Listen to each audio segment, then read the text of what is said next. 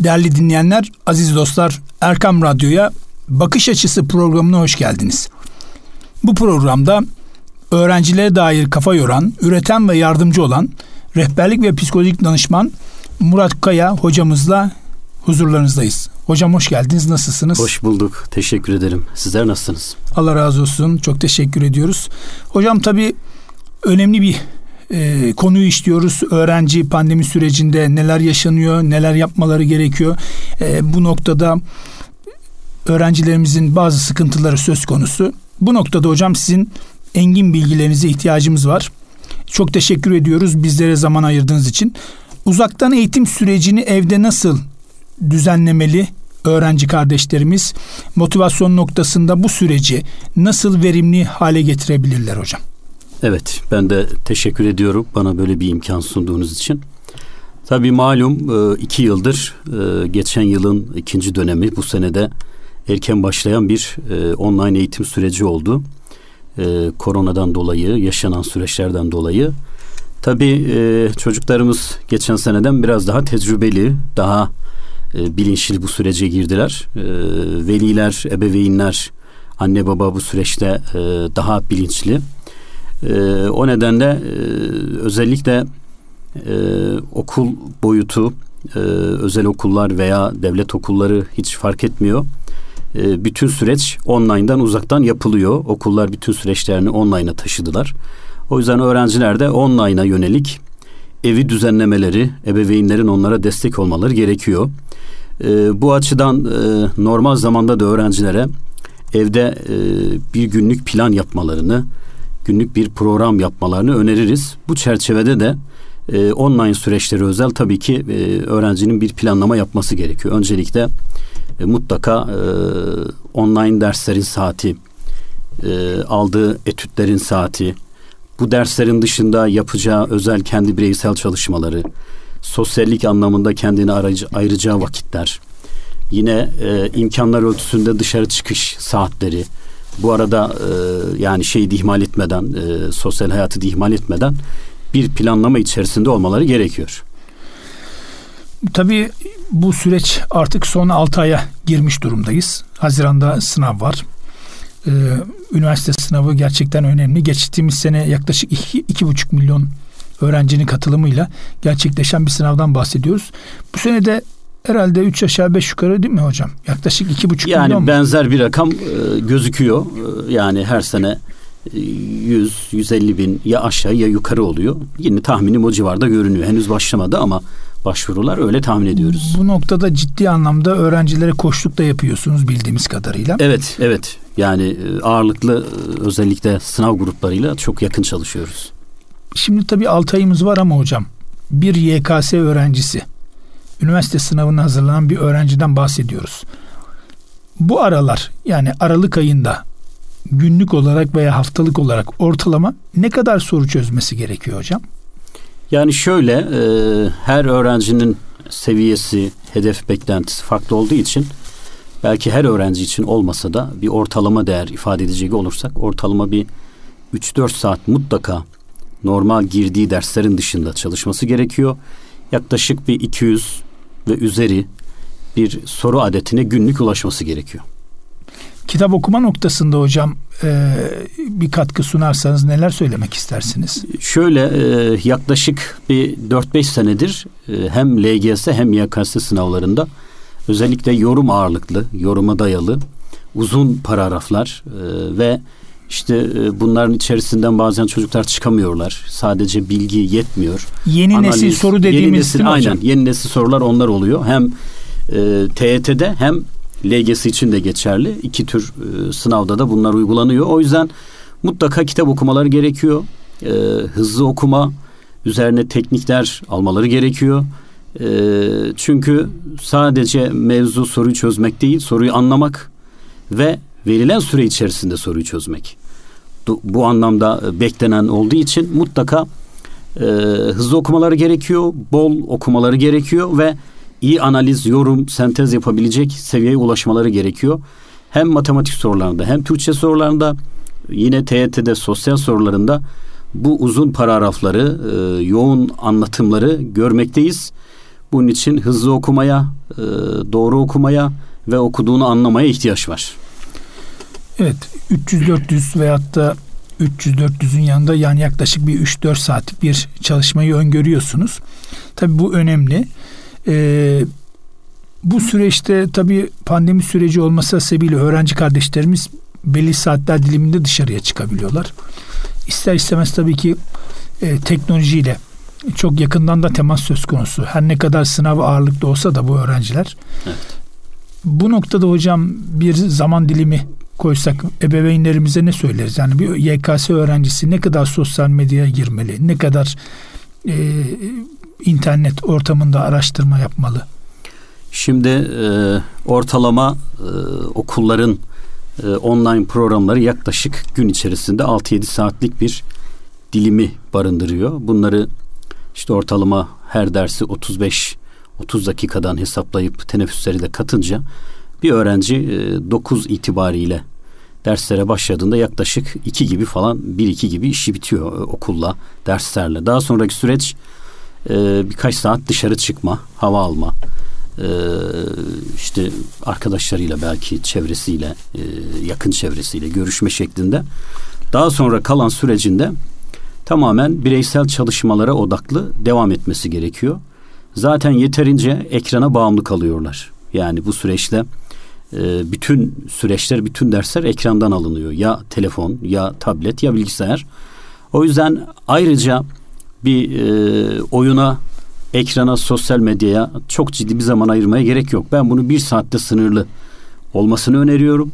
Hatta bazı öğrencilerin buna bile ihtiyacı olmadığını düşünüyorum ama e, tamamen eve kapandıkları için yapacakları şeyler de sınırlı olduğu için çok da bunaltmadan onları ortalama 45 dakika, bir saat gün içerisinde e, sosyal medya veya farklı oyun olabilir, aktiviteler verilebilir ama fazlası e, bu süreçte onlar için çok anlamlı değil. Tabii burada kaygı var, stres var. Tabii ki sınav aslında zekayı veya e, kişiliği değil aslında belirli zamanlarda edindiğin bilgi ve birikimi ölçüyor. Yani öğrenci bazından baktığımızda aslında sınavın esas e, felsefesi bu. Ama tabii bu süreç içerisinde çok öğrencide gördüğümüz bir handikap var. Geçmişi irdeliyorlar, anı yaşamıyorlar. Gelecekle ilgili de kaygıları var. Yani geleceği tabii ki amenna ve satakne Allahu Teala bilir. Evet. Öğrencinin sadece yapması gerekenler var ama o yapması gerekenlerin bir tık daha ilerisine gidiyor. Acaba kazanabilir miyim, kazanamam mı? Hocam bu noktada öğrencilerimize tavsiyeleriniz neler olabilir? Ee, yani gerek pandemi gerek pandemi dışı bütün dönemlerde sınava hazırlanan öğrencilerin kaygısı e, mutlaka oluyor. Biz e, az kaygı başarı getirir. Çok kaygı başarısızlık ve gerginlik, e, stres oluşturur diyoruz. E, açıkçası kaygının ve stresin e, en iyi e, panzehiri motivasyon. Yani öğrenci e, iyi motive olursa kaygıyı da stresi de e, minimum seviyeye çekip ihtiyacı olduğu kadar kullanabiliyor. Burada yapılması gereken ifade ettiğiniz ana odaklanma çok kıymetli. Yani bugün veya bu hafta veya bu ay yapmam gerekenler noktasında bir bilinç düzeyi oluşursa e, kaygıyı kontrol edebilir, edecektir. Önemli olan da zaten e, planlı, programlı ve bilinçli hareket etmek. Kaygı nerede artıyor? E, belirsizlik durumunda kaygı artıyor. Yani ne belirsizliği? Bu süreç nereye gidiyor? Durumumu göremiyorum. Ben acaba ulaşacak mıyım hedeflerime? Bunlar yerine günlük, haftalık, girdiği sınavlara özel hedefler koyarak, bölerek, kademeli olarak ilerlediği takdirde sıkıntı olmayacaktır. Ama bugün Aralık ayı itibariyle e, Haziran'da gireceği sınavın e, hedefini olmaz deyip zihninde bunu abarttığı takdirde öğrenci kaygıyı yaşıyor ve o girdaba giriyor. Önemli olan burada velilerin de ebeveynlerin de en çok yapacağı şey e, ana odaklanmaları, günlük planlamalar, aylık planlamalar, hedef doğrultusunda emin adımlarla ilerlemelerini desteklemek. Yoksa e, evet olmuyor, doğru deyip e, çocuğun o kaygısını, stresini artıracak ifadeler de e, ister istemez o noktaya götürüyor bizi. Hem öğretmenlerin hem ebeveynlerin çok dikkatli bir dil kullanması gerekiyor. Motive edici bir dil, yapabilirliğine e, inandırmak ve yaptığı güzel şeyleri de ön plana çıkarmak herhalde kaygısını azaltacaktır diye düşünüyorum. Tabii bu e, pandemi sürecinde Sayın Hocam ebeveynlerle eğitimciler yer değiştirdi. E, bu noktada evet. yani maalesef anne babalar da e, muzdarip. çünkü çocuk okula gidiyordu, anne evinde işlerini yapıyordu. Ama bu sefer tersi oldu. Çocuk okula gitmiyor ve annenin yanında.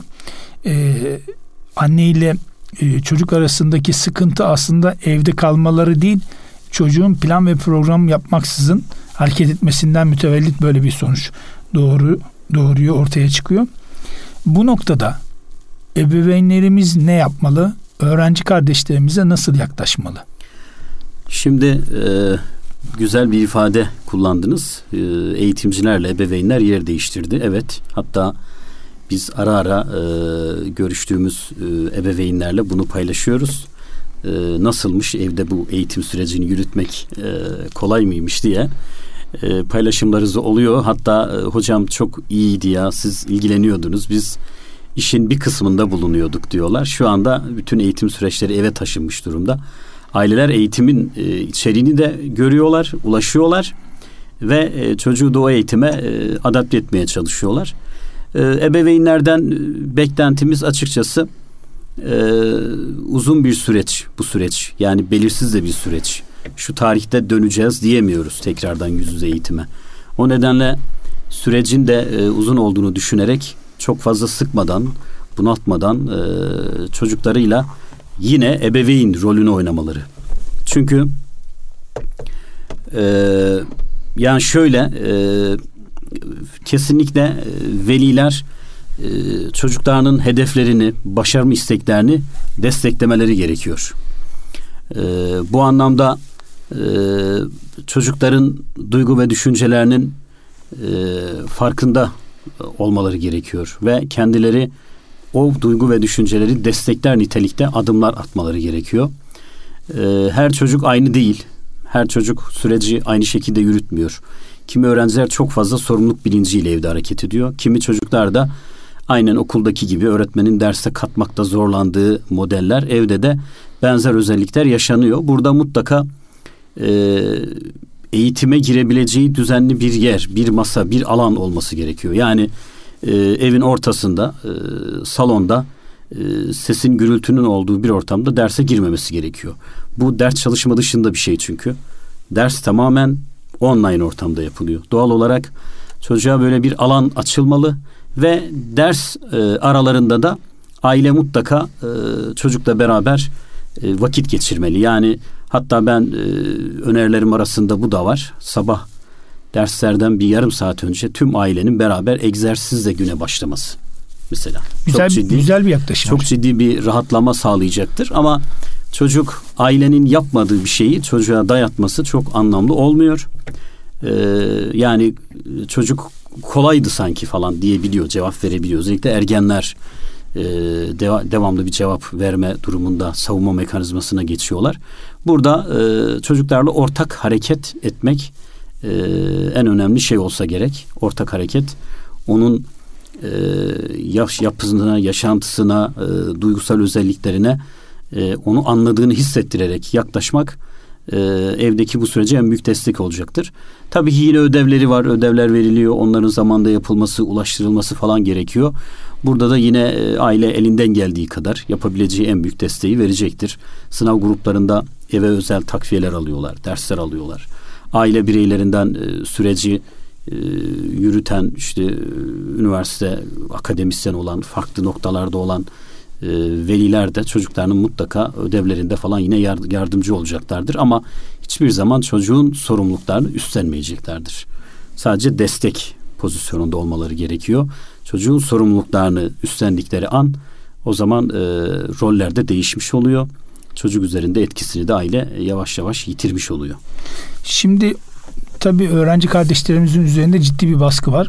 Bu baskı sadece sınav değil bir de üzerine pandemi geldi. Hı hı. Ama motivasyon anlamında hocam bu soruyu sormak istiyorum müsaadeniz olursa. başarılı insanların ortak özelliklerine geldiğimizde hocam başarılı insanların ortak özellikleri nelerdir? Şöyle başarılı insanların e, mutlaka hedefleri vardır. Başarma istekleri vardır. Duygu ve düşüncelerinin farkında olurlar. Yani e, kesinlikle e, biraz bilinç düzeyleri yüksek oluyor. Yani yaptığının, ettiğinin, yapacağının e, hepsinin farkında e, oluş düzeyleri iyi oluyor o arkadaşların. Yine sınırlarının farkındalar. Yani bu aslında e, bir nevi yapabileceğinin, nereye kadar yapabileceğinin, nereye kadar işi götüreceğinin farkında olurlar. Yani o zaman burada şunu diyebilir miyiz? Sınırların farkındadırlar dediğimizde şimdi öğrenci kardeşimiz eğer 200 tane soru çözüyorsa gündelik olarak aslında sınırının belki de 500 olduğunu farkında bunu adım adım yukarıya doğru çıkar. Taşıyacaktır. Yani sınırının farkında tabii olması o. Yani yoksa e, sınırlandırması anlamında değil. Sınırının farkında gidebileceği yeri biliyor ama e, bunu yansıttıkça, gördükçe kademe kademe basamak basamak götürecektir. Yine başarılı öğrenciler sorumluluk almaktan e, hoşnut olurlar. Sorumluluklarını alırlar. Kolay kolay sorumluluklarını kimseye vermezler. E, sorumluluklarının farkındadırlar. O yüzden e, yani bir takım verilen ödev sorumlulukları yerine getirmede de çok fazla zorluk yaşamazlar. Bu anlamda mesela bu pandemi süreci e, bu tarz çocuklar için de e, çok da zorlayıcı olmuyor. Yani e, gözlemlediğimiz kadarıyla genelde sorumluluk sahibi, özgüven sahibi, e, başarılı e, bireyler bu süreci daha iyi yürütüyor. E, hatta bu süreci bana verilmiş bir imkan, bir zaman gibi bu zamanı verimli kullanmak için elinden geleni yapıyor. Bunu gözlemleyebiliyoruz. E, bu başarılı bireylere bireylerin sayısını artırmak lazım. Bireyleri başarılı kılmak adına e, yapılacak aktiviteler, etkinlikleri artırmak lazım. Ders içerikleriyle oynamak lazım.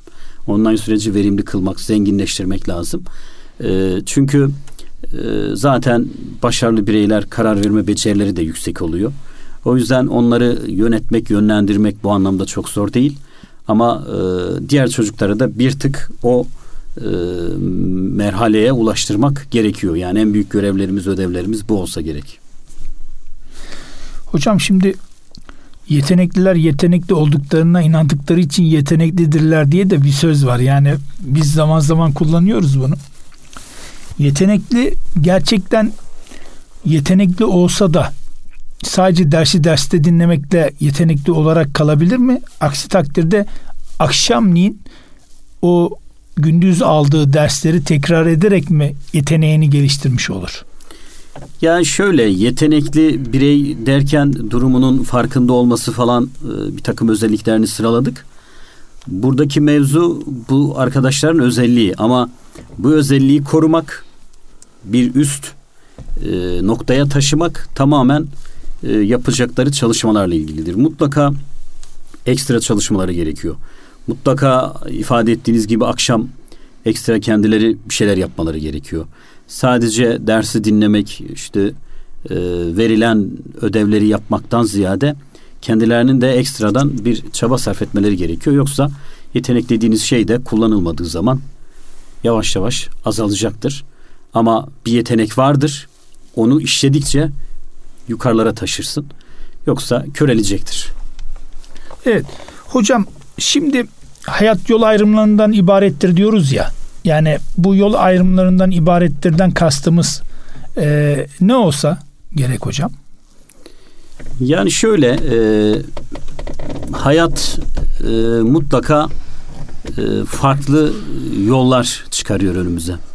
Yol ayrımından kasıt e, farklı yollar çıkması ve bu yollardan hangisini e, tercih edip hangi yola gireceğimizle ilgili. E, o nedenle çaresizliğe, umutsuzluğa, karamsarlığa götürecek yolları da seçebiliriz. Bunun yanında mutlu, başarılı kılacak, e, bizi güzel noktalara taşıyacak yolları da seçebiliriz. Bu anlamda bu seçimler aslında bizim elimizde. E, bu seçimler doğru yapıldığı takdirde zaten e, beraberinde mutlu, e, ferah bir yaşam ortaya çıkıyor. E, genelde bu seçimlerde e, çevre, arkadaş desteği, aile desteği birçok şeyler çıkıyor ama aslında yine kararı kişinin kendisi veriyor. Bireyin kendisi veriyor. O yüzden e, bu seçimlerde e, doğruyu, iyiyi bizlerde anlatabileceğimiz gibi, ailede anlatabileceği gibi çocuğun da mutlaka onu seçecek bilinç düzeyinde olması lazım. O noktaya getirilmesi lazım. E, inşallah doğru yolu seçecek e, bireyler yetiştiriyoruzdur. E, yani e, geleceğimizi yaşam koşullarımız değil de verdiğimiz kararlar belirliyor. Aslında çok önemli bir söz söylediniz. Yani ailenin aslında buradaki zenginliği veyahut da fakirliği değil aslında öğrencinin aldığı sorumluluk ve geleceğe taşıması. Doğru mu hocam? Aynen. Yani ailenin çocuğun yetiştiği ortamın ekonomik durumun da burada çok önemi yok. Burada e, çocuğun vereceği kararlar e, onu götürecek bir geleceğe, iyi bir geleceğe götürecek. Bu kararları doğru vermemiz gerekiyor. Burada ekonomik düzeyin mutlaka katkısı olacaktır ama çok ciddi düzeyde e, değildir.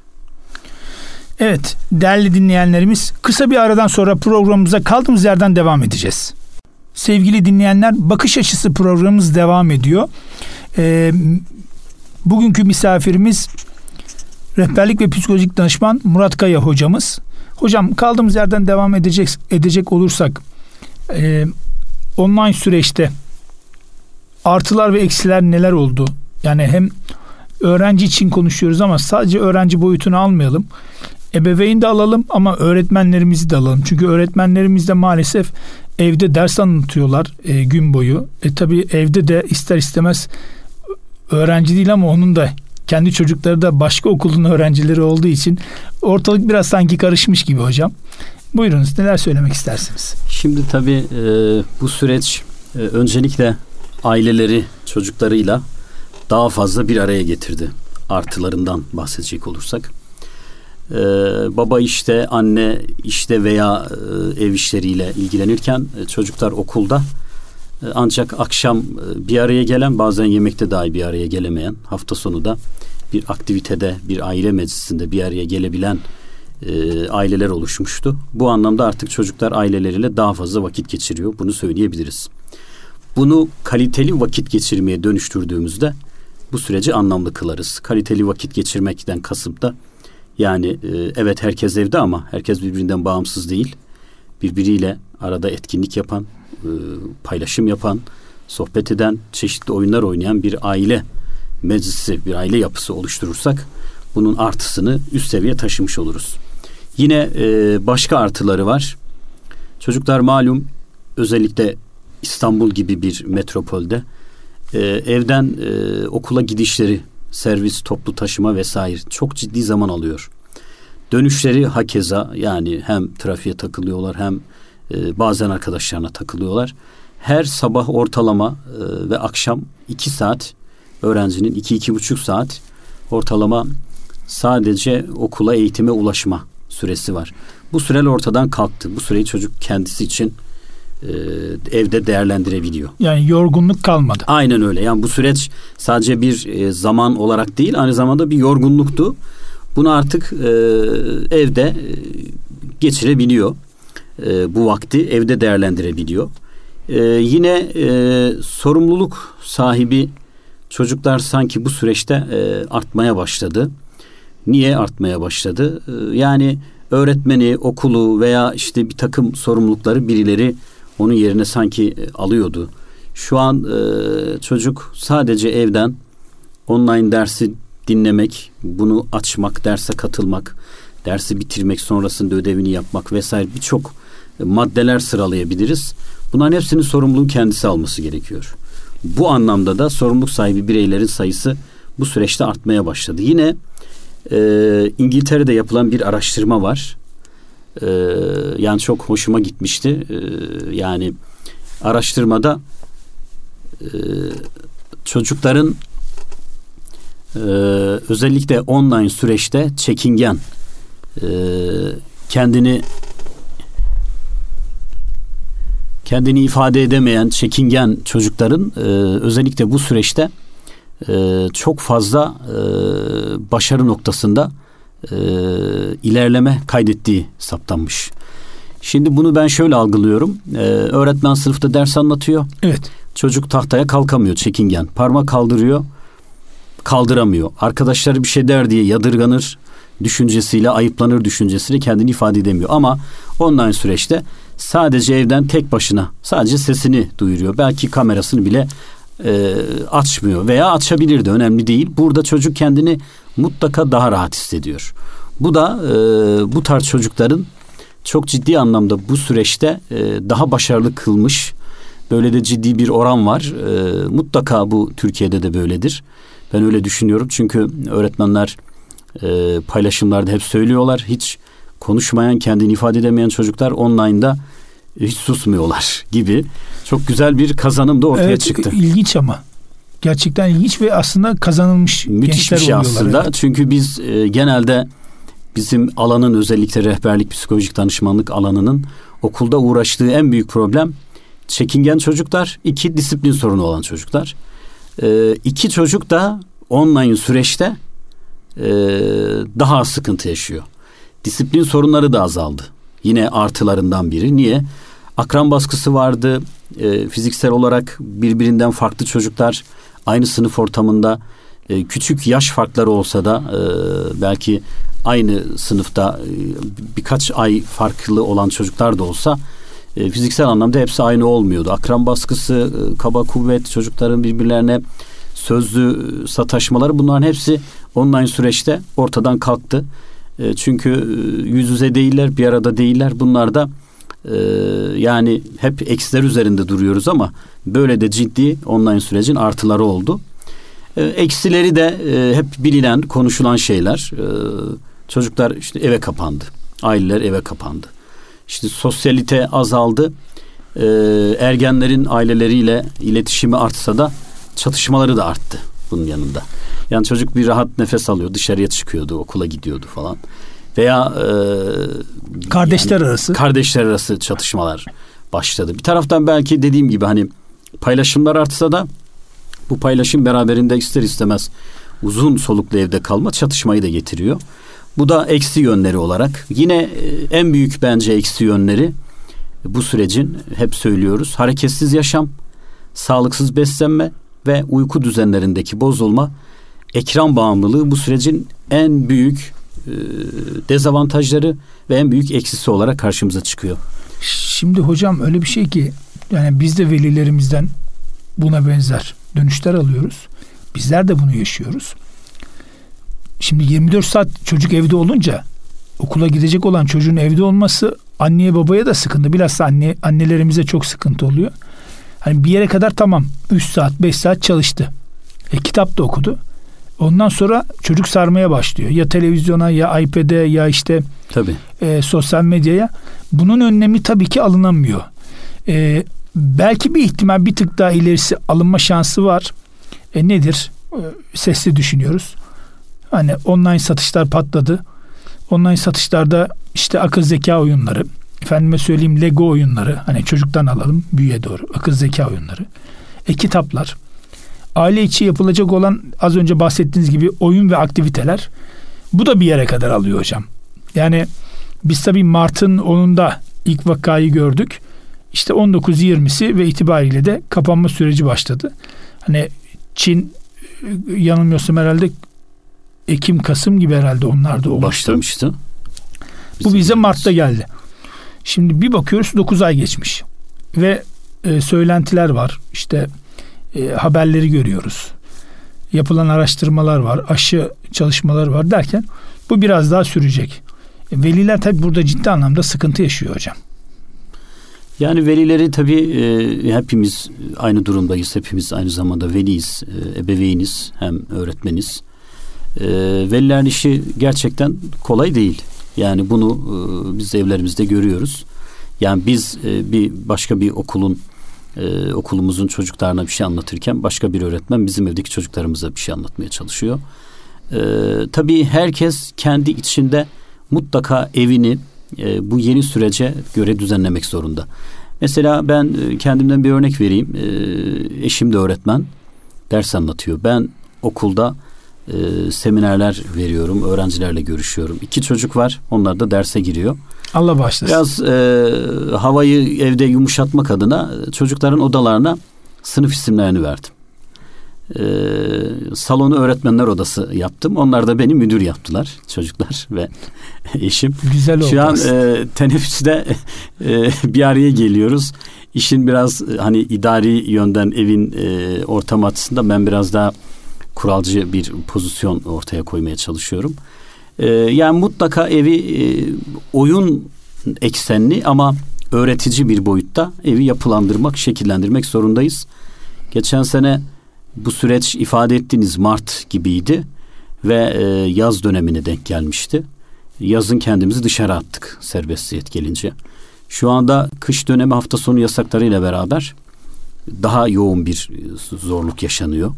Balkona da çıkamıyor çocuklar belki. İşte bahçesi olan olmayan var, e, olanlar belki bir kısmı yararlanabiliyor. Havalar soğuduğunda daha da soğuduğunda e, bu da zorlaşacak. Bazı yerli bazı bölgelerde kar yağışları falan başladı. O yüzden e, evi e, daha etkili kılmamız gerekiyor. Öğretmenleri online süreçte daha yetkin, daha farklı e, eğitim ortamları sunmaları için desteklememiz gerekiyor. Öğretmenler için de kolay değil. Ee, okulda tahtada e, anlatarak e, bir iki e, aktiviteyle bazen e, dersi geçiriyorlardı. Şu an e, çocukların kameralarını açtırmak, derse katmak, onlara söz hakkı vermek birçok farklı farklı şeyler yapmaları gerekiyor. Dersi verimli kılmak için e, yeni çalışmalar, yeni hazırlıklar yapmaları gerekiyor. Birçok kaynağı, birçok ülkenin bu anlamda yaptığını taramak, yeni şeyler ortaya koymak gerekiyor. O yüzden öğretmenlere de e, bu süreçte e, daha fazla yük düşüyor. E, çocuklar e, öğretmeni sadece sevmesi, dersine ilgi duymasının dışında dersi çekici kılan unsurlarla beraber de derse katılımını artacaktır öğrencinin. O yüzden öğretmene de çok ciddi veliye düştüğü gibi öğretmene de ayrıca görevler düşüyor, ödevler düşüyor. E, Milli Eğitim bunun için çok çalışmalar yapıyor. E, sizlerin de haberi olmuştur. Bir ara e, evet. e, evde oyun evde oyun var diye bir uygulamayla e, yaklaşık bir 70-80 oyunu e, paylaştı. Orada da bir şey dikkatimizi çekti. Aslında oradaki oyunların birçoğu bizim e, eski dönemlerde, yıllarda sokakta oynadığımız sokak oyunları. Yani onların bazılarını eve taşıdık. E, onları da hatırlamış olduk. Demek ki toplum çok hızlı değişiyor. Her şey dijitale, e, online'a, internete taşındığı için onları da yeniden hatırlamış olduk. Bazı şeyler de bu süreç hepimize hatırlatmış oldu ciddi bir ders oldu açıkçası değil mi? Evet. Yani geçmişten günümüze... çok müthiş bir ders var şu anda hepimiz için. Ee, inşallah bu dersleri hep beraber çıkarırız. İnşallah. Allah razı olsun aslında e, çok güzel de bir örnek vermiş oldunuz. Kendiniz uyguluyorsunuz. Evi sınıf haline getirdiniz. Müdür odası var, öğretmenler odası var. Aslında bu bir nevi diğer velilerimiz açısından da örnek teşkil ediyor. E, kantin herhalde mutfak hocam öyle mi? Yani evet açık büfe e, mutfak şeklinde. Çünkü e, online süreçte ilginç bir ara da yok doğru düzgün. Herkes boşluk buldukça oraya bir uğruyor. E, herkes oraya katkı da sağlıyor. Aynı zamanda oradan e, kendine alacağını alıyor. E, kantin biraz öyle oldu tabii mutfak. Orayı çok belirlememiştik ama öyle görünüyor. evet. Şimdi tabii hocam e, süremiz e, az kaldı azalıyor. E, eğitim tabii ki ailede başlıyor. Bununla alakalı işte öğrenci kardeşlerimizin hep bir dönüşleri var. Bu konuda da muzdaripler. O da şu e, kitap meselesi. E, mutlaka siz tabii uzmanlık yani uzmanlık alanınız e, burada öğrencilere koştuk da yapıyorsunuz. Öğrenci kardeşimiz şunu diyor. Hocam bize diyorsunuz ki kitap okuyun. Tamam güzel okuyalım. Ama ben küçüklüğümden beri bakıyorum. Annem babam bana evde kitap oku dedi. Sonra okula başladım öğretmenlerimiz dedi. Sonra lise bitti. Sonra üniversiteye geldik. Sonra iş hayatı, sosyal hayat derken herkes bu zamana kadar bize hep kitap oku, kitap oku, kitap oku diye telkinde bulundu.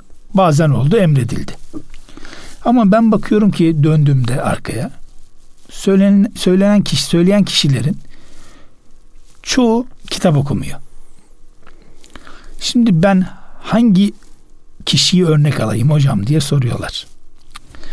Biz tabii bazı cevapları veriyoruz ama bir uzman olarak hocam. Ee, şimdi e, hani eskilerin bir tabiri var benim e, dediğimi yap yaptığımı yapma gibi bir tabir aslında o tabirin ne kadar da e, yanlış olduğunu ortaya koyuyor. Çünkü bizler e, hep söylüyoruz e, ebeveynler, e, öğretmenler hep büyükler söylüyorlar ama onlar yapmayınca sözün de bir kıymeti kalmıyor. O yüzden sözün yerini bulması için sözün ağırlığını taşıması için kişinin de yapması gerekiyor. Ee, yani yine kendimden örnek vereceğim. Ee, biz okuma saati uygulaması bu online süreçte başlattık.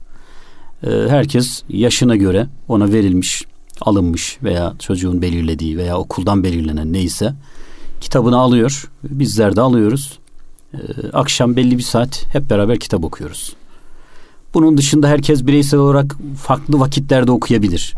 Ben süreyi uzatırım, daha geç bir vakte kadar okuyabilirim veya bir evdeki diğer e, biri böyle yapabilir. Ama önemli olan en az müşterek bir saatte bir araya gelip kitap okumak. Hatta onun üzerine bir değerlendirme yapmak. Oradan bir e, parça çıkarıp onun üzerine konuşmak çok çok iyi geliyor. E, bazen özet yaptırmak çocukları, konuşturmak çok iyi geliyor. Mutlaka ailelerin böyle saatleri olması gerekiyor. Yoksa böyle saatleri belirlemediğimiz takdirde e, televizyonlar dizi kaynıyor. Doğal olarak her gün bir diziye kendimizi bağlamaya kalksak her gün bir dizi var mutlaka. Hatta aynı anda birkaç dizi var. Doğal olarak iş tamamen akşam televizyon izlemenin ötesine geçmeyecektir. Dizi de izlenebilir ama bunu da sınırlandırmak ve tamamen her gün mutlaka belli bir saatte kitap okumayı teşvik etmek için bütün bireylerin, bütün aile bireylerinin okumasına e, olanak tanıyacak bir sistem geliştirmek durumundayız. Yoksa tabii ki okullar ödevlendiriyor. İşte şu sınıf seviyesinde şu kadar kitap okunacak, şu kitaplar okunacak. Hatta aldırılıyor, eve gönderiliyor. Mesele bu değil. Mesele çocukların bunlardan daha fazla kitap okuması. Zaten onlarla ilgili bir takım e, hocalar çalışmalar yapıyor. O kitap sınavları yapıyorlar okuduğumu okumadığımı gibi. E, özet çıkarttırıyorlar, kompozisyon yazdırıyorlar. Ama aileye düşen görev burada mutlaka okuma saati, mutlaka yapamıyorsa aile bu okuma saatini çocuğun okuduğu kitapla ilgili bir paylaşım saati, bir paylaşım anı, onu bir değerlendirme, onu bir dinleme anı oluşturmak durumunda. Evet aslında şöyle e, bizim zamanımızda çocuk hani kulaktan terbiye olur derlerdi. Hakikaten öyleydik yani eski zaman. Tabii. Ama şimdiki Z kuşağı efendim 2010'dan sonra da alfa kuşağı deniyor. Bunlar gerçekten kulaktan terbiye olma değil. Gözle terbiye. Yani çok güzel bir örnek verdiniz. Eğer anne baba evde kitap okuyorsa o çocuk da Allah'ın izniyle kitap okuyor. Çünkü bir örnek teşkil ettiği için velilerimiz, annelerimiz, babalarımız bu noktada aslında dikkat etmeleri gerekiyor. Model olmak en önemli unsur burada. Evet, model olmaları çok önemli. Hocam son 3-4 dakikamız e, başarıda anne babaya öneriler noktasında neler söylemek istersiniz? Yani e, öncelikle çocuğu dinlemek gerekiyor. Çocuğu dinleyin. E, ne anlatmak istiyor, ne söylemek istiyor onu mutlaka anlamaya çalışın. Yani çocuklar e, aslında her şeyin sinyalini veriyorlar. Hareketleriyle, tavırlarıyla, konuşmalarıyla onun sinyalini veriyorlar. E, çocukları gerek ev içi, gerek komşu çocukları, gerek kardeş, kuzen, kim varsa sınıf arkadaşı mutlaka kıyaslamaktan vazgeçelim. Kıyaslayan çocuk ileride kıyaslıyor. Her şeyi kıyaslayarak götürüyor. Yani benim bir e, öğrencim hiç unutmam. Üniversite hazırlık sürecinde hocam e, bizim apartmanda bir boğaz içili var. Her gün bize örnek gösteriliyor. Ben artık ya ya apartmandan taşınsın istiyorum ya da biz oradan gidelim. Artık her gün bununla yatıp kalkmaktan, bunu düşünmekten, her gün bunun önümüze gelmesinden rahatsız oluyorum diyordu. Biz aileye aman o çocuk boğaz içine gitmiş, kazanmış. Sizin çocuğunuz da Boğaziçi'ni kazanmak zorunda değil. Veya Boğaziçi'nde başka bir bölüm kazanacaktır veya başka bir üniversiteyi kazanacaktır. Burada bu kıyaslamayı çocuğun özelliğine yaparsanız, çocuğun bir önceki sınavına veya bir önceki ayına, bir önceki haftasına yaparsanız daha anlamlı olur. Her çocuk özeldir. Her çocuk biricik ve özeldir. O çok önemli bu, bir söz. Bu, Evet. Bunu unutmamamız gerekiyor. Yani hani beş parmak beşi bir değil prensibinden. Evde de e, beş çocuk da olsa beşi de birbirinden farklı oluyor. İki çocuk olsa ikisi de birbirinden farklı oluyor. İkizlerde bile bir sürü farklılıklar oluşuyor. O yüzden e, sağlıklı aile içi iletişim, e, aile huzurlu aile ortamı bu süreçte e, çocuğun başarısına en büyük katkı. Bu tabii az önce saydıklarınız çok önemli şeyler. Hani başarıda anne babaya önerilen noktasında. Ee, burada açıkçası hocam çocuğu olduğu gibi kabul edin diyorsunuz değil mi? Doğru değil mi? Aynen öyle. Yani e, çocuğu olduğu gibi kabul edeceğiz ama Allah'ın herkese vermiş olduğu gibi o çocuğa da verdiği yetenekler var. O yeteneklerin ortaya çıkabilmesi için Cevheri işleyeceğiz hep beraber. ya anne babalar işte anne babalar ondan sonra öğretmenler beklenti düzeyini o zaman hocam biraz gerçekçi görmek lazım. Doğru mu? Yani şimdi o arkadaş boğaz içini kazandı diye e, öğrencimiz de veyahut da kendi Evet, çocuğumuz da kazanabilir ama Evet. başta bunu vurgulamak çocuğu demek ki psikolojik olarak sıkıntıya sokuyor. sıkıntıya sokuyor. Yani onu örnek e, dediğim gibi koyacağımıza çocuğun süreçlerinden, çocuğun yaptıklarından hareketle ne olabilir? Onu ortaya koymak, önüne e, öyle bir hedef koymak daha anlamlı oluyor. E, farkına varılmadan yapılıyor. Yoksa bilinçli olarak yapıldığını düşünmüyorum ben ama kıyaslamanın. Doğru tabii evet. E, farkında olmadan yapılıyor. E, çocuk da aslında sinyal veriyor. Yapmayın bunu diyor yani. Ama tabii anlayan anne babalarımız da anlayamıyoruz veya işte e, anlayan da oluyor bazen de engel olamıyoruz. Çünkü bizim yetişme tarzımız bu değildi.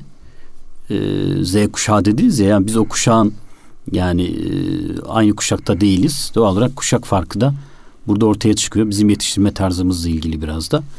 Ama dikkat etmek gerekiyor. Yani eğitime açık bütün bireyler hala eğitilmek durumunda anne baba da olsa. O zaman ilgi ve yeteneklerine göre e, çocuğu değil mi öğrenciyi yönlendirmek. yönlendirmek gerekiyor. En doğrusu o. İlgi ve yeteneklerine göre yönlendirmek. Ee, varsa ortaya çıkan ciddi bir yetenek alanı onu da desteklemek. Evet hocam çok teşekkür ediyoruz. Bize zaman ayırdığınız için. E, değerli bilgiler verdiniz. Allah razı olsun. Kıymetli dinleyenler Erkam Radyo'ya değerli hocamızla birlikte Bakış Açısı programımızın daha sonuna gelmiş bulunuyoruz. E, Murat hocama huzurlarınızda tekrar teşekkür ediyorum. Rehberlik ve psikolojik danışman Murat Kaya hocamızla birlikteydik.